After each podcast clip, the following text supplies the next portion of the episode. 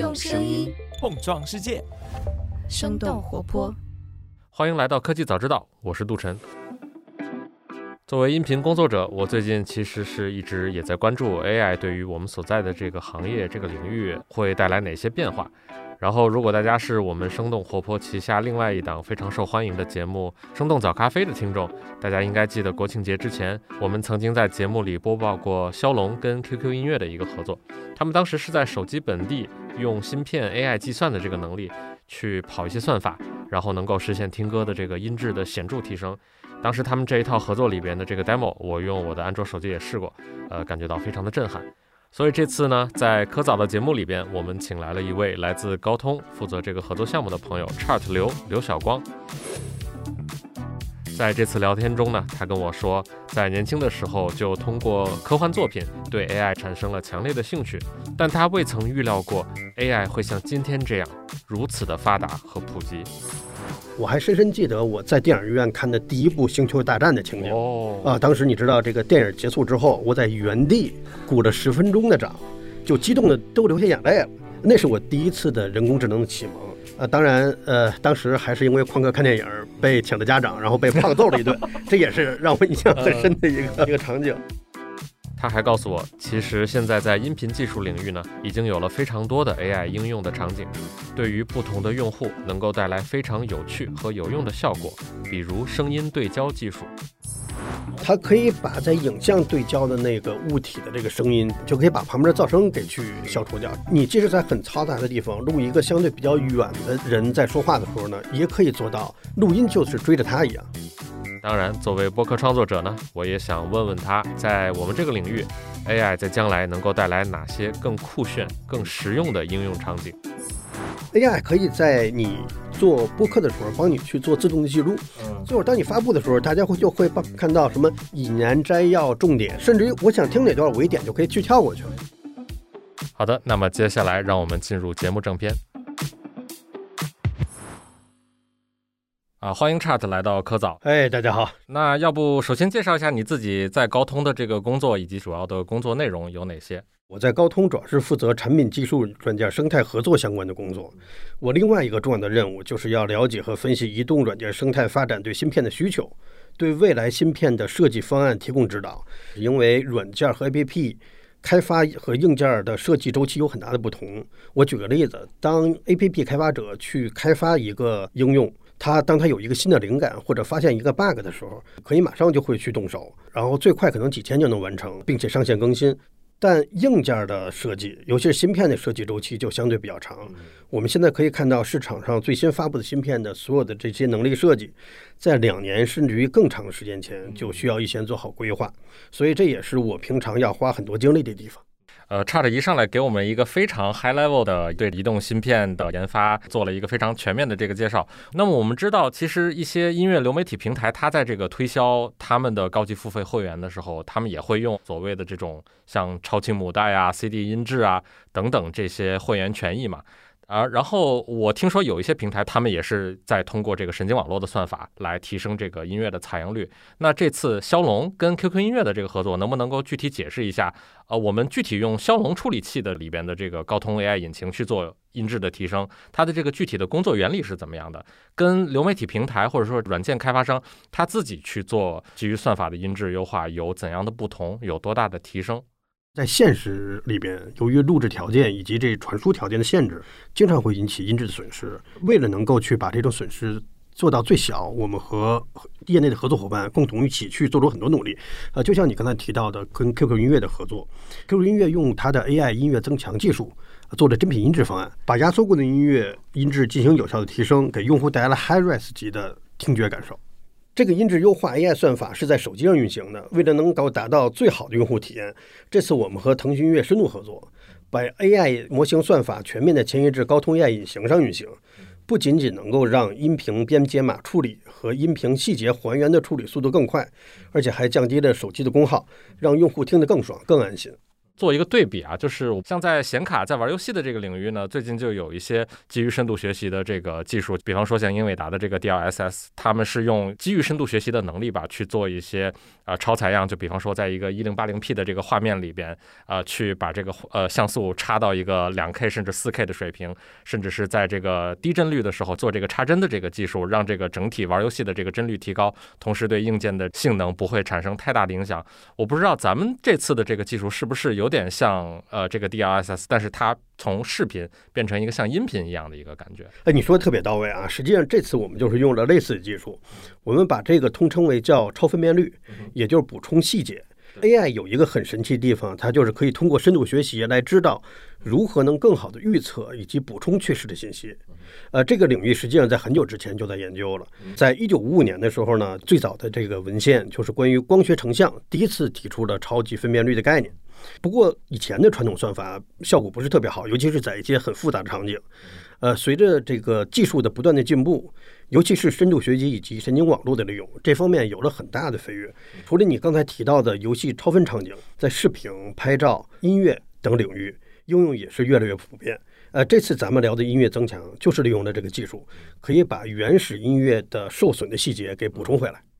那其实，如果要听真正的超清母带音质的这个音乐，它肯定是需要一个很大的一个音频文件。这个我们自己做播客的时候，就是我们的后期的小伙伴也经常吐槽，就是您也看到了，我们在用这个顶级的录音设备，选的文件的这个音质呢，其实也是最高的。然后有的时候我们在节目里会做一些非常复杂的这个呃声音设计，比方说做一些泛音的设计，比方说在这个呃声道之间的这个切换的这些设计，但是。当我们想要把文件上传到我们播客的托管平台的时候，它其实只支持最大的是一百 MB 的这个文件，而且必须是 MP3，所以其实它已经是被压缩了嘛，导致就是说我们一期节目有的时候，呃，比方说四十分钟、一个小时，有的时候最长的时候一个半、两个小时的时候，会导致这个上传文件压缩的非常厉害，里边丢失了很多的东西。我猜想在音乐领域应该是也有这样的情况吧，就是因为文件压缩格式的这个原因，会让歌曲。失去很多微妙，但嗯，可能是在创作者看来非常重要的这种细节。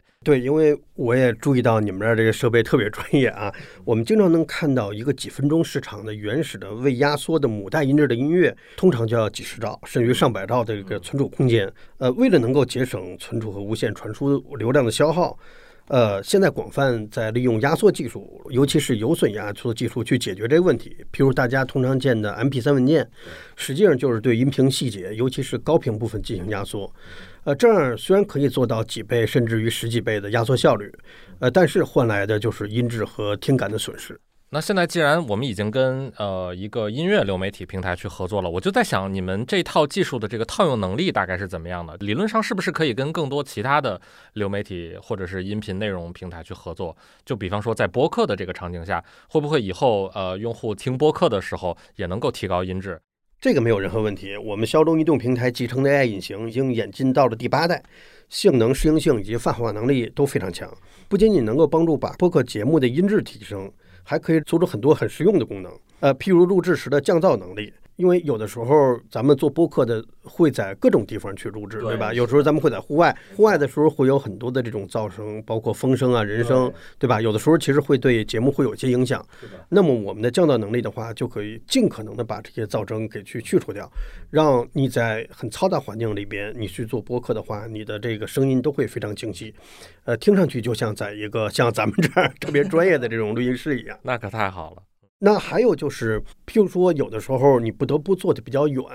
呃，旁边噪声比较大，这时候就需要叫声音对焦的一个功能。呃，尤其是咱们可以看到，在有的时候在这种摄像里边，它会比较常见。当我想去拍远处的一个朋友在说话，但是他有点远，旁边有很多噪声的时候，我想尽可能把他说的话的声音给录清晰。那么现在的话，通过这个 AI 的算法。除了叫影像对焦，还可以叫声音对焦。它可以把在影像对焦的那个物体的这个声音，就可以把旁边的噪声给去消除掉。这样的话，就是你即使在很嘈杂的地方录一个相对比较远的你的这个说话的时候呢，也可以做到录音就是追着它一样啊。比方说，现在很流行内容创作者他们录 vlog 这种东西，这个麦克风有的时候因为收音比较难，他们会用这种小蜜蜂。但是以后是不是就是说，如果我们用一个手机，它在拍摄一段视频的同时，呃，这个芯片它就能够去识别画面当中的主体，并且在呃芯片层面去做一些 AI 的算法，去能追踪到它的声音。这个我理解的对吗？对，它就是利用了这个 AI 算法，可以让视觉对焦跟音频对焦能够同步，就是把这个视觉的这个焦点也当成录音的我的这个聚焦的地方。啊，明白。它所有的这些计算都是在芯片层面去呃去完成的，它不需要额外的这种外设的设备嘛？当然，就是高通我们的芯片能力很强啊。就是我们现在在降噪方面，我们在手机上有多颗麦克风，多个麦克风组成麦克风阵列的话，呃，可以从不同的角度去识别我的声音。这样的话，其实就可以做到这种可以把不同相位的，包括不同方向的声音，能够去收集起来。这样的话，算法就可以更好的去把一些我需要的声音和不需要的声音能够给区别出来，然后。然后给去做更好的这个处理，比如我突然咳嗽一下，是吧？实际上这个在录制过程中间难免会碰到，后期处理是一个很麻烦。我要把所有的地方有咳嗽地方，我要给去消除掉。那么我们 AI 能力就可以，它遇见特定的声音，它就可以去识别出来，并且给你做自动消除。呃，除了咳嗽声，包括开门声，其实你还可以定义好多种声音，你都可以让它去呃帮你主动的识别出来，然后去给去掉。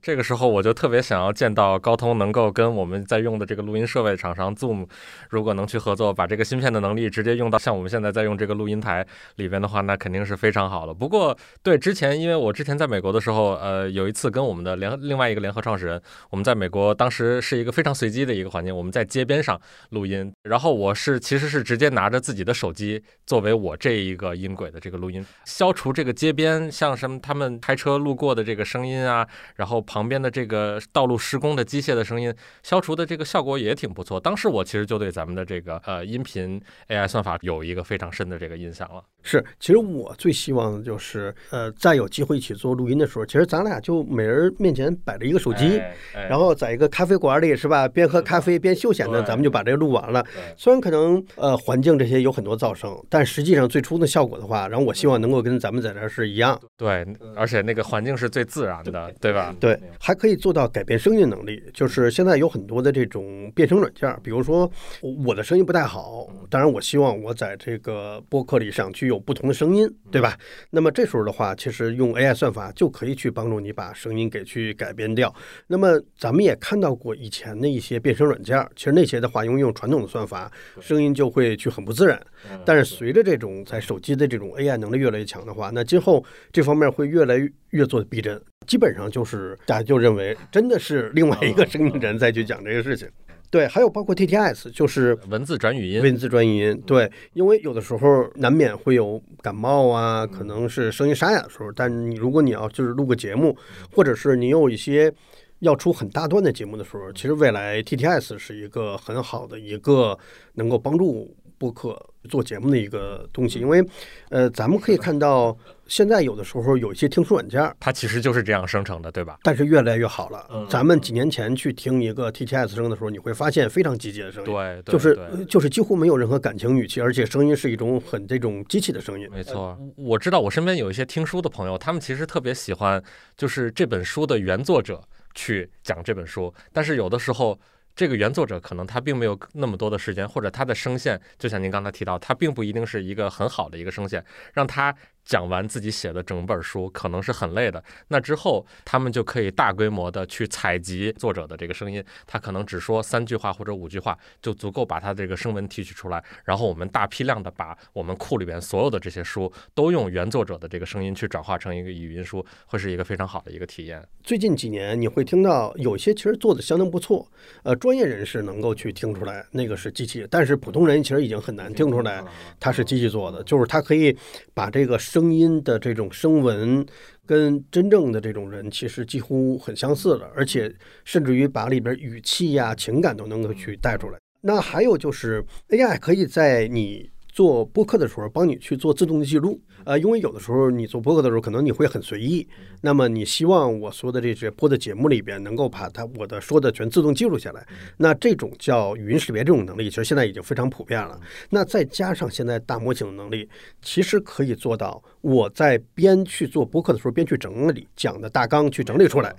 最后当你发布的时候，大家会就会看到什么引言摘要、重点，甚至于我想听哪段，我一点就可以去跳过去了。没错，这个是是一个我超级需要的场景，因为我们做完一期节目需要写一个文字的介绍，需要整理一个时间轴，我们在不同的时间点讲了什么样的这个东西。但如果以后这一套东西能够自动化生成的话，那简直是一个非常好的一个让我们的工作呃可以说复杂程度、浪费的时间大大的降低。没错，未来其实 AI 都可以为咱们的播主服务，让播主。去把所有的精力运用在怎么去策划，呃，包括从大纲整理或者是创意上去下功夫。呃，当然这里边有些前沿技术我们还在探索中，我们相信未来一定会在移动设备上能够体验到。呃，我们欢迎博客平台的 APP 都来跟我们一起合作啊，让播客节目的制作以及收听越来越方便，效果越来越好。啊，那刚才其实您提到这些，我我的理解是更多的是用呃，就是从 AI 的角度去解决音质的这个事情。除了 AI 之外呢？呃，为了让用户听到更好的一个音质，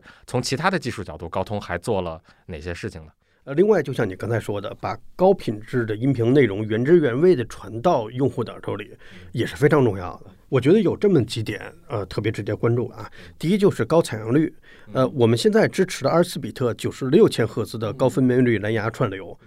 这个已经突破了安卓自己本身的码率和卫生了，是吧？是，这是非常厉害的。就是咱们知道，就是 CD 的采样率是十六比特四十四千赫兹，那的话其实也就是大家现在所谓的这叫无损音质。那么我们比他们的这个还要指标还要去高，所以用户就可以去感受到无损音质的这种所有的这种听觉效果。那第二呢，就是低延时。目前我们在语音回传通道上可以做到低于二十毫秒的极低时延，因为。做音乐的人，你然后你像你们肯定特别敏感，就是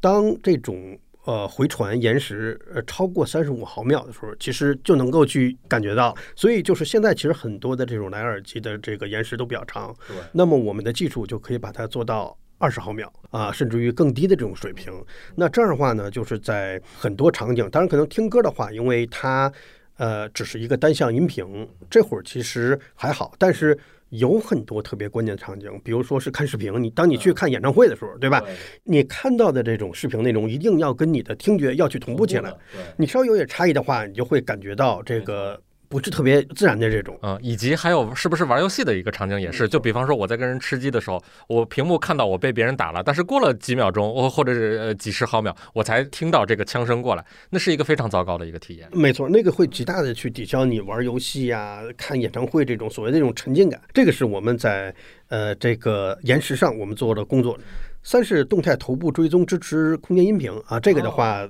呃，就是你们肯定非常熟悉了，对吧？是的。对，这个一下就是让你有这种三百六十度的这种环绕感觉、身临其境的感觉。四是我们有一个 Auracast 的一个广播音频技术，我对这个印象特别深。是不是经常就是，比方说我们在呃健身房？健身的时候看到屏幕上在播放一个东西，或者是我们去呃机场在候机的时候看到屏幕上正在播放一个新闻，有的时候它没有开声音，这个时候耳机就可以连连到那个屏幕上面。没错，其实这个我感受特别深，因为我有时候在休息室在等飞机啊的时候，就是有时候其实我看见节目挺有意思的，嗯，但是呢就是。它就是一个没有声音的状态。如果咱们用的这个技术的话，就是所有支持这个的蓝牙耳机，我戴上的话呢，其实我就可以去听到里边说什么，但是同时又不会打扰到旁边休息的人。其实我觉得这就是一个特别好的技术，而且它还是一个单一声音源，同时向多个耳机或者多个音响输出的一个技术，对吧？没错，这个就是让我想起一个特别有意思的东西。呃，以前我不知道你有没有呃见过有一种。呃呃，比较早的时候还是有线耳机的时候，有一种叫虐单身狗的神器，从一个耳机线分出来。我们这儿就有，我们这儿就有一个，我们能一分六。对，其实这种环境就是特别适合这种广播的技术。嗯，五十混合自适应降噪，这个的话呢是可以去具有自动检测语音的功能，以及自动语音检测功能的自适应透传模式。就是呃，咱们有的时候戴着耳机的时候，跟人说话的时候，那你做的动作是你要把你的音乐关掉，或者把声音调小。说完话的话，那你再给换回来。但是如果你要是呃不是持续的，你要偶尔去跟别人对话的话，这个就会非常麻烦。对，一直要暂停播放，暂停播放。嗯。呃，这样的话，其实我们。这个新的技术就可以识别到，如果发现有语音说话的时候，它就可以自动把音乐给去降低，然后呢，你就可以很清楚的听到别人的这个说话。当你说话时没有的话，它再把音乐恢复回去。这样的话，其实就可以去解决你在听音乐的时候需要跟人说话，但是你又不用去做很多的这种很复杂的这种这种工作，它会影响到你的这种听歌这种情绪。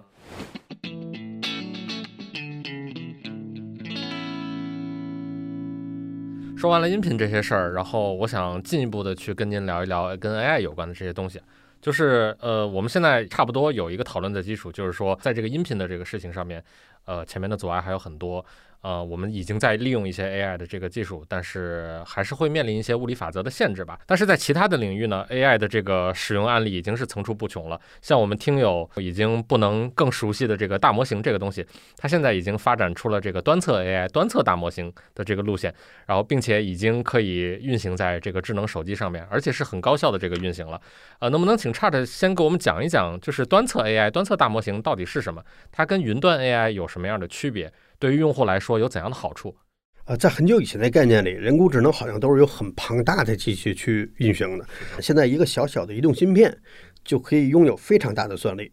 我们推出的高通 AI 引擎，能够在骁龙和高通平台上实现终端侧的 AI 加速。不只是有专有的数据处理单元，高通 AI 引擎采用了异构计算构架，还可以把传感器中枢。呃，GPU 和 CPU 都协同起来，在终端侧快速高效的运行 AI 应用。呃，端侧 AI 的话，能够去带来包括成本、能耗、性能、隐私和安全和个性化方面各个优势。就是从距离上而言的话，它就是在用户身边，因为呃，它在端侧运行，它就在你手机里或者是你身边的这个设备里。这样的话呢，就是它最大好处就可以保护隐私，因为你所有的数据。啊，包括你的一些个人的消息，呃，比较重要的文件，那它都是存在端侧，它不会去上传到云侧，所以这个对隐私保护非常重要。啊，另外一个就是它是非常快速的响应，因为就我举个例子，比如拍照，拍照的话，其实是你在按下快门的时候，它需要瞬间处理，如果这时候你要通过云的话，那。经过延时的话，这个用户通常是接受不了的，所以他要在第一时间他要把它处理的好，所以这个一定是在端侧的利用端侧的这种 AI 能力呃去做这些事情。还有一个好处就是在于呢，没有网络的时候也可以工作，比如说是呃我们在呃飞机上、高铁可能信号断断续续不是特别好的地方，那么我们也可以把这个呃手机端侧的 AI。能够去用起来。另外，功耗的话呢，也是一个优势，因为云测的 AI 的话，它通常会需要至少几百瓦。嗯，是因为它是在服务器里边算的。呃，对，没错。这样的话，其实在手机上的话，功耗就会非常低。嗯，那从成本上而言的话，大家知道，如果你是用去做云测的话呢，呃，通常你要去有服务器的成本，你还要把它放在 IDC，你会有很多成本。那么在手机上的话，其实以你一个手机可能几千块的手机就可以去做。很多这种能够去 AI 赋能的事情啊，当然就是我们并不是说端测 AI 和云测 AI 它们之间冲突，其实我们是更希望去看到，而且我们正在引领叫混合 AI 的这个实现，这个就是云端结合，因为。呃，对隐私和安全要求比较高的终端侧工作负载可以继续咱们在端侧去运行，完全由端侧处理。那么其他的一些比较大量运算的工作，包括在隐私上不敏感的一些工作的话呢，我们可以跟云的服务商去结合，共同去完成，在不影响它到它的用户体验的话，可以把整个的这个工作的这种效率可以去最大化。嗯，混合 AI 的优势就是在于，即使在不同终端处理能力不尽相同，而且仍然能够提供相似体验的时候的话，可以同时带来包括成本、能耗、隐私与安全、个性化方面的优势。呃，说说这个端侧大模型，他们这个领域现在已经发展到了怎么样的一个程度？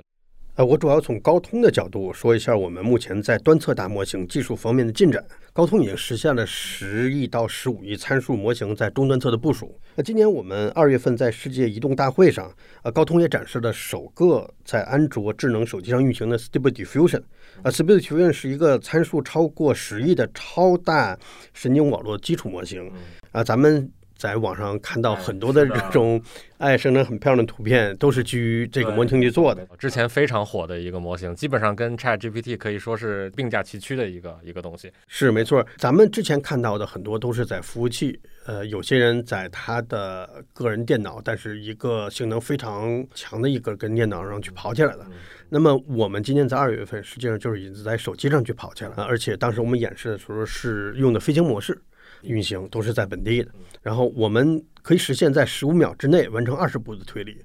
啊，然后生成的这个图像质量也也相当不错。嗯，今年六月份我们在 CVPR 上展示了最新的 ControlNet 在手机上的一个演示，啊，它是一个图像到图像的一个模型，呃，用户输入一个图形以及一个文本，呃，就可以改变图像的风格。哦，明白了，这个这个风格迁移这种感觉吧？对啊，目前大模型的形态非常丰富，已经出现了多模态的这种模型啊，比如说有包括最经典的文本生成图片，文本生成文本，而且还有这种现在大家可以看到就是很新颖的文本生成视频。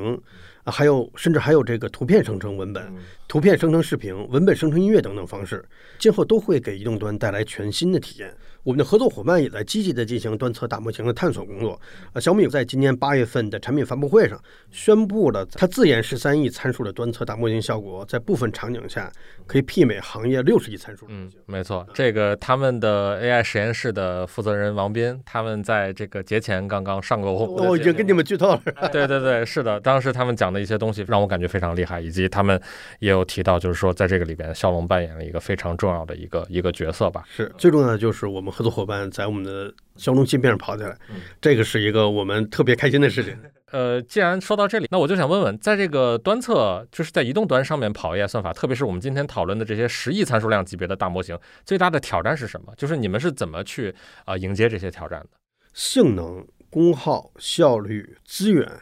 一直是端测跑 AI，尤其是生成式 AI 模型的重点关注的因素。这点不得不说啊，高通是目前做的最好的。将参数规模和算力需求巨大的模型压缩到在资源非常有限的手机上去处理，关键的挑战就是如何在既定的功耗下实现最高效的处理能力。对，因为这个手机的电池是有限的嘛，而且你也不能因为在端侧要跑一个大的模型，导致这个非常严重的这个发热。这些在服务器上是完全没有任何问题的，它有无限的这个供电，它有外部的这个降温。但是在手机上面，我们面临其实是非常多的硬件上面的这些限制，所以其实我能理解这个功耗啊、性能这块其实是一个很大的挑战。是高通把生成式 AI 模型部署在终端侧，采取的核心策略就是通过量化。编译以及硬件加速进行模型的优化。呃，在云测服务器上训练，通常是用 FP 三二浮点运算。呃，这也就意味着在模型的推理时候需要大量的内存以及算力，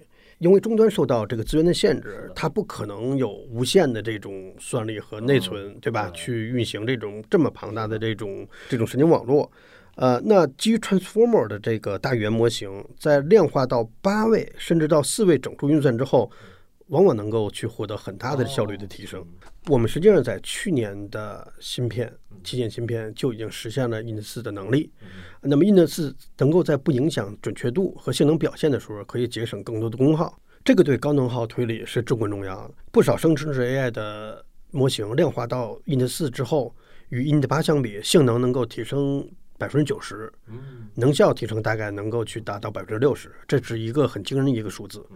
那生成式 AI 的话，在手机上其实会有很大的用武之地。这样的话，其实可以把你的手机真正的变成你的个人助理，就是有很多事情的话，它都可以去帮你去完成。比如说，就我举个例子啊，就是说，呃，现在我正在开会中，我不方便接听电话。那么以前有外接来电的时候。通常的话呢，我只能拒绝。那么还有一些就是比较紧急的事情，比如说我点了一个外卖到了，但是我又不能告诉他说你给我放到什么地方。今后有了这个生成 AI 的话，其实它可以去帮你做这些助理工作。比如说外卖的话。它可以自动的用语音告诉那个外卖员，哎，说这个现在不方便，你能不能放在附近的快递柜里，并且把快递的这个柜的这个号告诉我。包括可能有人来电话的时候，他能去跟那人对话，做一些这种呃问询工作，比如说你有什么事情啊，呃，我什么时间能够打给你啊，然后或者是能不能呃你把问题记下来，到时候可以通过什么方式再去回复你，因为我记性不太好，呃，很痛苦的就是我可能需要。呃，把我之前的记录，可能聊天记录啊，我的电话录音，我要一条一条去给去查出来。那今后有了大模型的话，其实它就可以帮助你把你之前的所有你的个人信息全都去做整理。当你去查询的时候，比如说，呃，我是去年然后和谁什么时间聊着什么样的业务，它能非常好的能够去帮你给去找到，并且帮你总结出来。其实我觉得这个都是让手机能够为我们的用户能够带来这种更新颖、更创新的一些服务。除了咱们刚才提到的这些领域的话，呃，那在机器人方面，其实也是一个非常好的一个落地场景。啊，咱们知道现在有很多机器人都是叫服务型机器人或者是陪伴型机器人，它需要这个机器人跟人有很强的交互能力。那大模型的这种理解能力以及生成能力的话，可以让这种他们的交流特别自然。我觉得大模型能够做到的一个比较好的事情，就是之前我不知道你有没有听过一个很糟糕的一个例子啊，就是在医院里边有一个接待机器人，然后当时他旁边有一个应该是病人家属吧，就是非常着急，可能是因为这个家人的这个病情非常的严重，然后这个机器人跑过去说：“你是不是不开心？要不要我给你讲个笑话？”我简直不能再糟糕了，就是很明显，这个机器人，你知道它是被 program 去做一个好的事情，但是它无法理解正在面对的这个用户他所处的一个情况，它的上下文是什么？是因为我也看过这个新闻，我当时我记得网上还有一个跟帖特别逗，他说这个可能是第一次的战斗，人类和 AI 的第一次战斗。嗯，这个的话，有了大模型之后，其实今后可以非常好的解决这个问题，因为现在大模型的话，它不只是对。语言有很好的理解能力，它可以对图像、对视频，就是也有非常好的理解能力。呃，像刚才举到那个例子，就是在于，如果这个机器人它可以去看到那那个老人，那么那么那个老人的当时的表情是不是忧伤的表情，还是焦急的表情？如果机器人有这个能力，可以分析出他的情绪，并且能够去识别到这个人。能够去从系统中间查询到他的病例，知道他需要什么样的服务，那么我想肯定就不会发生刚才咱们提到那个 不是太好的，就是很糟糕的这种场景。嗯，能够更好能够为这些患者提供服务。那我知道，其实 Hexagon 这个处理单元是高通 AI 引擎里边非常重要的一个部分。Hexagon 这个项目从开始研发开始算的话，那高通布局这个 DSP 以及异构计算的这个时间已经有将近二十年了嘛？啊，从你的角度，你觉得在移动 AI 加速计算呃这么多年以来发生的变化有多么的天翻地覆？然后在使用场景和体验上有没有哪些特别直观的提升和改变呢？我觉得有这么几点，呃，特别值得关注。第一就是算力和能效的进步。第二就是 AI 运算端元结构的进步啊，最早的话，神经网络都是在一个专有的神经网络处理器。那随着高通 AI 引擎的不断的进步，现在我们的异构运算已经可以把 AI 能力去分布在各种的我们的单元上啊，所以这样的话，一起协同工作的话，可以让手机的 AI 能力能够去满足各个方面的需求。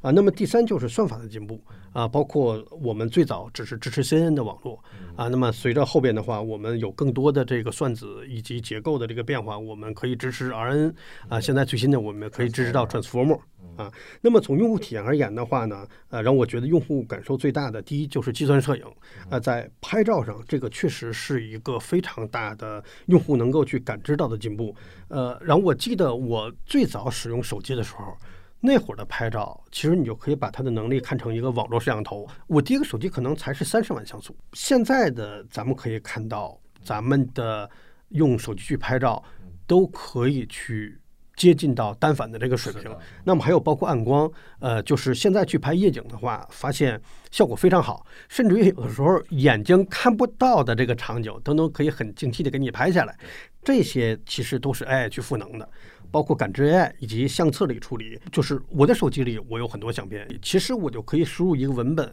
输入一个描述，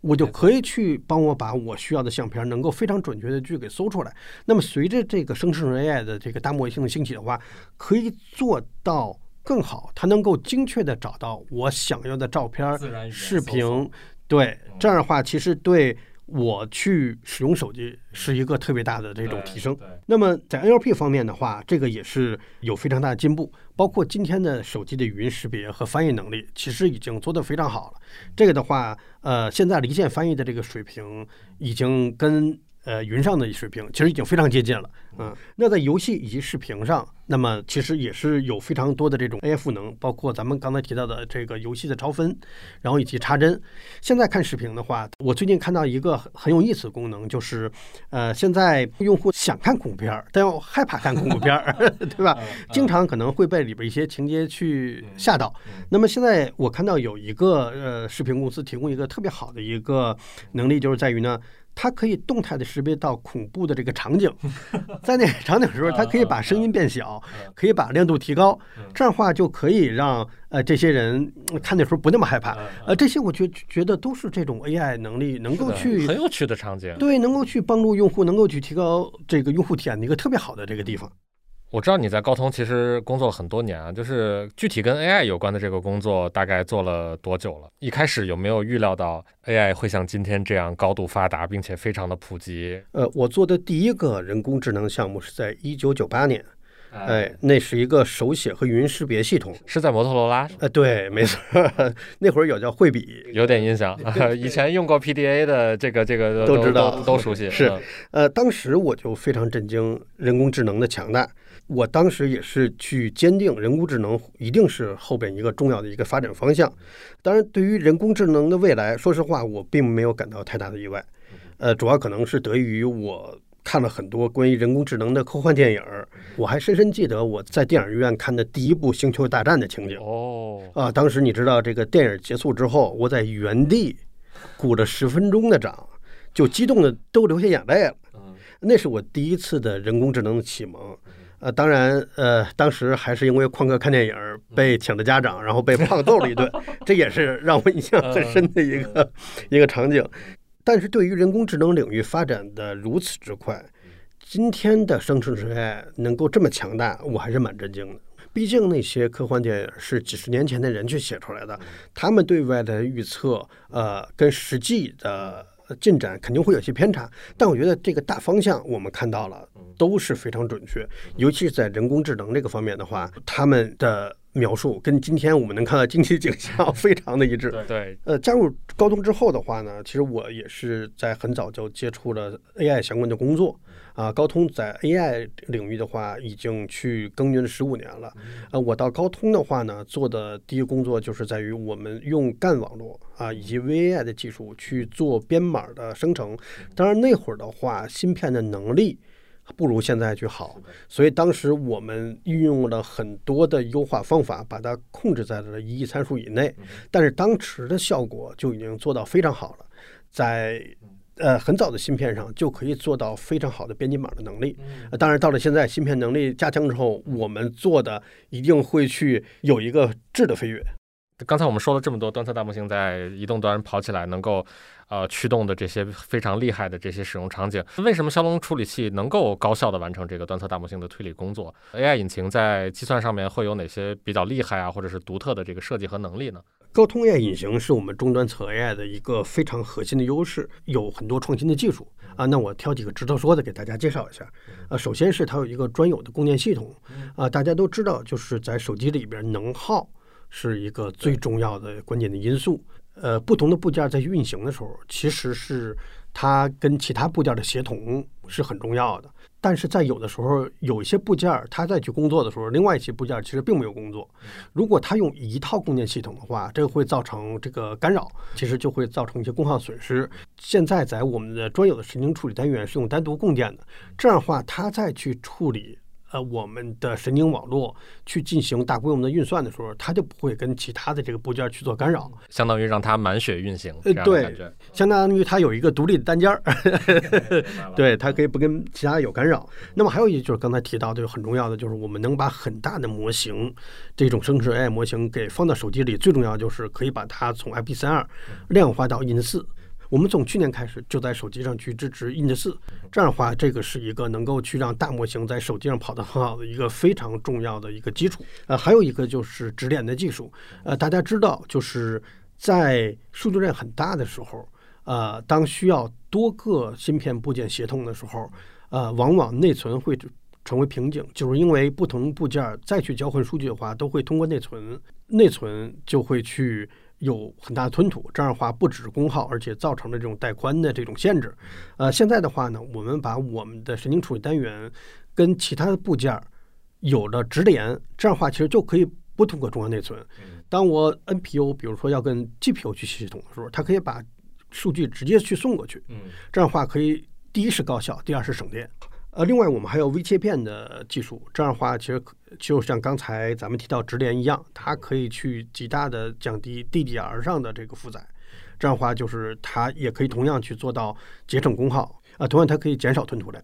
刚才咱们提到的这几个能力，就是我们 AI 引擎的核心能力，以及我们异构计算的基础。当这些能力去结合在一起，它能够去让所有的 AI 的模型，尤其是现在的生成 AI 的模型，能够去更高效的去运行，可以去让所有的系统能够在最佳的状态下，能够去提高用户体验。聊了这么多 AI 的东西，最后我还是想再回到一开始我们聊的这个音频的层面，就因为我们是做播客的嘛。最近我们观察到的一个比较厉害的 AI 技术，就是说能把一个播客的节目啊，把它生成一个另外的语言的版本，而且仍然是用的我们主播原本的声音。这个技术我看到有一些小的创业公司在做，然后最近海外的一个最大的一个流媒体加上播客的平台 Spotify，他们也在推。那我就在想，如果在将来，当我在听播客的时候，呃，我的手机能够直接对一个正在播放中的一个播客的音频，或者是任何一个音频的文件，对它进行现场的一个翻译。再或者是另外一个场景，就是说，比方说我马上要去呃日本旅游，然后但是我不会日语，我能够起到一个效果，就是我对着这个手机说中文，它能够以一个比较短的一个时延，甚至是现场实时给我转化成另外一种语言。但是同时还是用我自己的声音，在你看来，我们有朝一日能够实现这样的这个功能吗？它需要呃哪些技术的进步才能够实现呢？呃，这个是一个特别有意思的场景。呃，实际上我们在探索这个技术。呃，这个技术主要是分为三个基础，一个就是语音识别，就是把播主的原始的音频识别成文字，然后再利用翻译的技术，把识别出文字翻译成目标语言的文本。最后呢，就是利用 TTS，就是 Text to Speech，把目标语言的文本再变成语音念出来。啊，当然注意，这里有一个特别的能力，就是 TTS 可以通过训练学习博主的语音的声纹，呃，并且利用这个声纹去做渲染。这样的话，最后的语音听上去就跟博主的这个声音是完全一样的。呃，这样的类似的技术，其实我们已经在手机终端上已经去实现了。呃，我们二零一九年就和 OPPO 以及有道。一起合作的通话翻译手机就是这个功能，咱们可以利用这个功能，它可以去跟一个呃国外的朋友打电话，这个手机就可以把他的说的中文，然后。去给变成文字，再翻译成对方的语言，最后通过 TTS 送给对方。对方听完之后，再说英语之后，再用同样的方法再去回传到咱们的会说中文的用户手里。就是双方都可以用自己的母语进行一个对话，然后中间所有的 heavy lifting 全都被这个手机去接管了。没错，这就是另外一个场景，但是实际里里面运用的技术就是跟刚才。你说的类似的这个技术，然后去年呢，我们和小米合作的叫离线的 AI 字幕功能，其实也是有类似技术在里边。当手机去看视频的时候，可能只有英文版的片子的话，它就可以利用这个技术，可以在手机端侧实时的就把呃语言翻译成他希望的这个语言啊。去年的话，我们跟小米就一起把它完全在端侧去运行。刚才提到两个都是端侧 AI 的能力全链路去实现的，而且是实时的。呃，声纹模拟部分的话，未来我们相信也可以在手机上去运行起来。现在支持 AI 计算能力的这个智能手机以及内置了 AI 功能的这些手机的 App 越来越多嘛？像我们刚才已经提到非常多的场景，比如说拍照啊、翻译啊、语音处理这些的技术已经被很多的用户所体验到了。展望未来，在这个端侧 AI 计算能力的这个应用方面，高通还在探索哪些全新的，就是能够让大家体验到实实在在的这个 AI 的强大之处的这样的一些场景吗？你们还有跟哪些其他的合作伙伴在做一些更有意思的事情吗？我们正在跟广大的生态合作伙伴一起去推动生成式 AI 在终端上的落地。我们在 Microsoft Build 大会上，在骁龙的笔记本上做了 Speed Diffusion 的演示。我们也正在和 Meta 合作，去一起优化 Llama 2大语言模型。呃，让它可以直接在智能手机、PC、XR 以及汽车等终端上执行，呃，不需要再完全依赖于云服务。那这样听起来，可以说所有的这些，至少是最近一年里边这些比较大、比较流行的这种呃大语言模型，都已经在这个骁龙的这个平台上已经跑起来了。我们骁龙的用户大概什么时候能够体验到呢？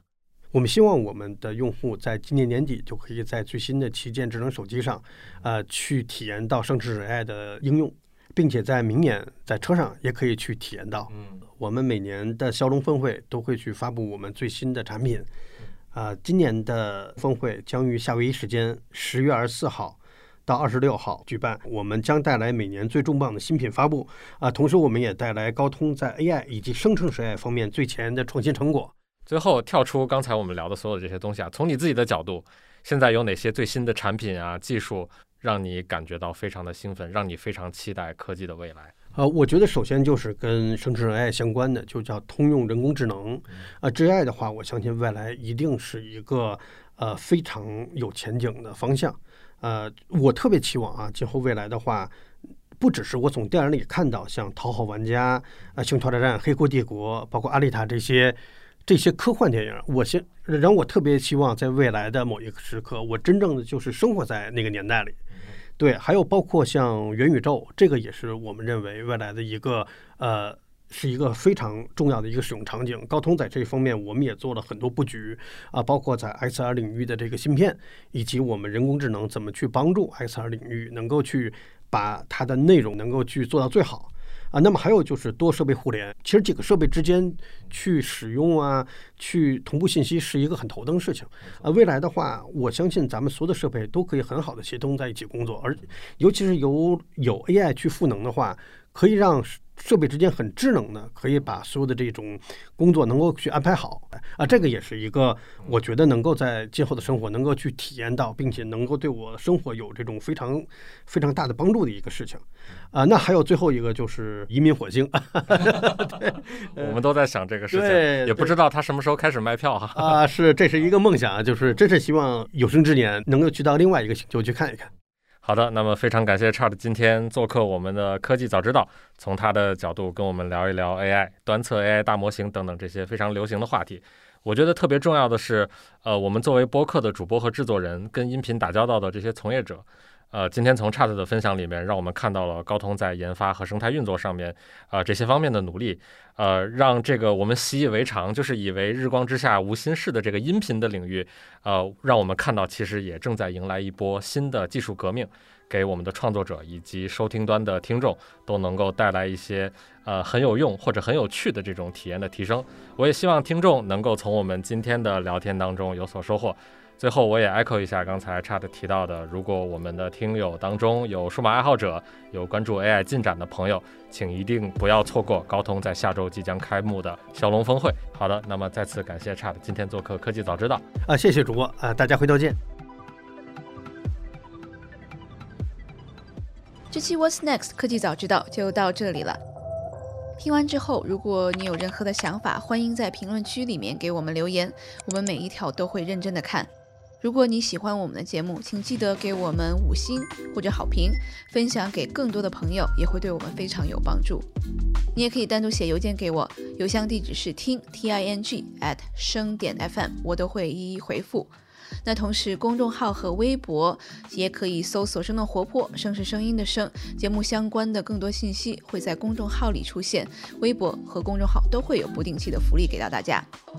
如果你想要跟我们更加紧密的讨论和分享，或者是想要认识和你一样有求知欲的新朋友，可以加入我们的微信群。进入听众群的方法是在公众号文章中扫码添加，或者是公众号后台回复“科技早知道”即可获取邀请码。期待你的加入，我们下期见。